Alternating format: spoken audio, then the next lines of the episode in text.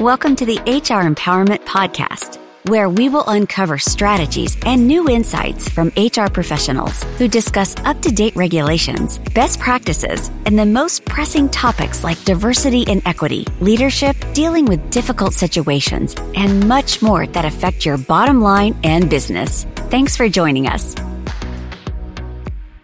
Welcome back. It's Wendy Sellers, the HR lady, with my co host, JC. Hello. Hey, we're here talking about our new best friend, Chat GPT. It's a monster. Is it valid? It's a monster. But here's the question. Is it valid and is it reliable? You know, not every AI result is accurate. Now what?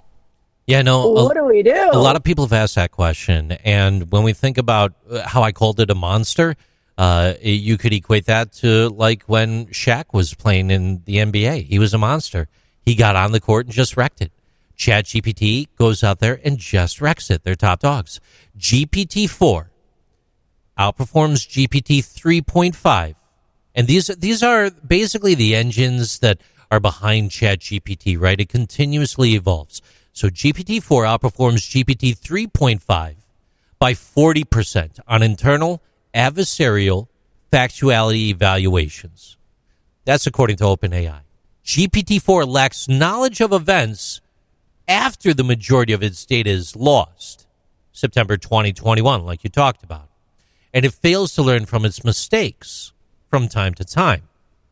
So there are things about it that are unreliable.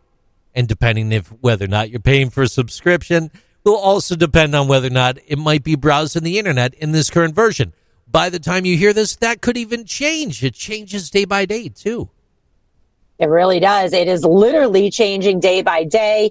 Um, there's different news out. I think every single day about AI. Is it good? Is it bad? You know, even the people that put money behind it and said, let's go. They're like, oh, wait, this is very dangerous to society definitely some certain industries like the medical industry and the education industry are very concerned. Um, you know, that people, for, let's just say for the medical industry, healthcare industry, people are going to go to chat GPT and start diagnosing themselves and or taking um, drugs, uh, legal or illegal to cure things because they think that, uh, you know, the AI, the data is all knowing but data in is data out. And yeah. so where does it get this data from is, is, um, very concerning. What I, what I have used it for so far is to verify accuracy of policies, procedures, job descriptions. Um, but I'm making sure it's not, re- it's literally whatever I search is not leaving my computer screen until I have vetted the accuracy and are, or put um, maybe if I was copy and pasting it into an email, put a bunch of disclaimers um, saying this depends on what state you're in, just depends on a lot of information. Anybody in HR, you know, y- y- we always say these things when people ask us this question, we go, it depends. I need more information. and, and it's no different. This is no different. Is this accurate? Is it valid? Is it reliable? It depends. I need inf- more information.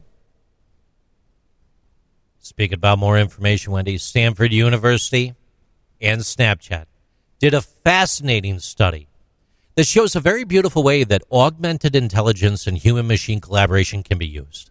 The research involved making a system in which human input is used to improve the ability of existing computer vision algorithms to find and describe objects. The experiments are done using cutting edge ideas like crowd engineering, a set of constraints like utility, precision, and budget and they're used to decide if and how people should be involved. Optimization is done with the Markov decision process. From both a computer engineering and a crowd engineering point of view, the results turned out to be good. Now, it can sometimes fail at very hard problems the same way that people do, like putting security holes in, in the code that it makes. GPT 4 can also be sure that its predictions are sometimes wrong because it doesn't double check its work when it's likely to make a mistake. That's coming to us directly from the makers of ChatGPT and the overseer uh, GPT-4 there, the OpenAI. That's their statement on the topic. It can be wrong.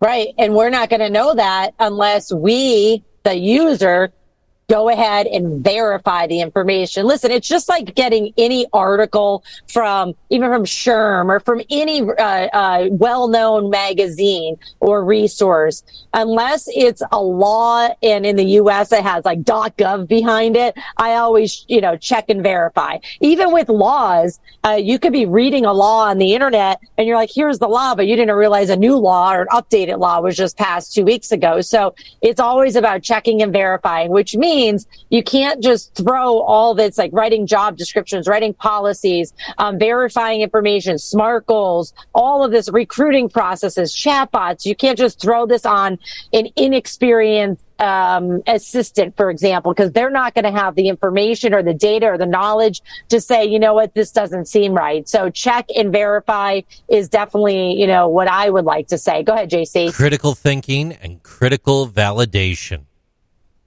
to support what you're saying. It's so key. Right. It's so key. And they're, and they're human activities, right? right? Critical thinking is not an AI activity. I'm going to give you, I told you I'd give you some examples of things that I, I searched, um, in chat GPT. The more specific you are with the question, the more information you're going to get. So I had in here, you know, what states in the U.S. require employers to cash out accrued vacation time as compensation?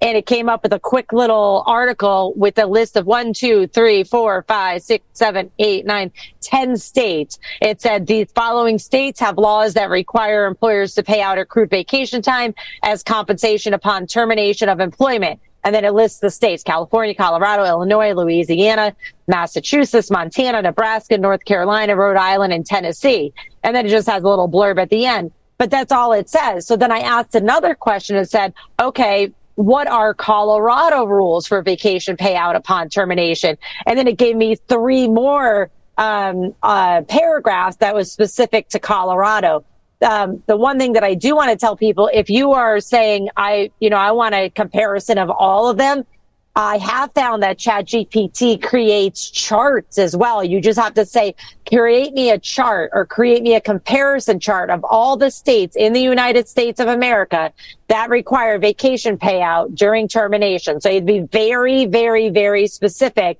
And then it creates a chart and then you just copy over and paste it into an Excel sheet. And it's really, really cool. Yeah. You know, with all those right safeguards in place, these AI systems can reduce risk and help manage your results for you. Absolutely. But it's all about those right prompts, just like you're talking. Thanks for listening to episode three of our five part series on ChatGPT. In our next episode, episode four, we're going to cover some tips and tricks to get ChatGPT to work for your business needs. Thanks for joining us. Thank you for joining the HR Empowerment Podcast, brought to you by Aurora Training Advantage. We hope you've gained new insight and strategies to navigate the HR profession.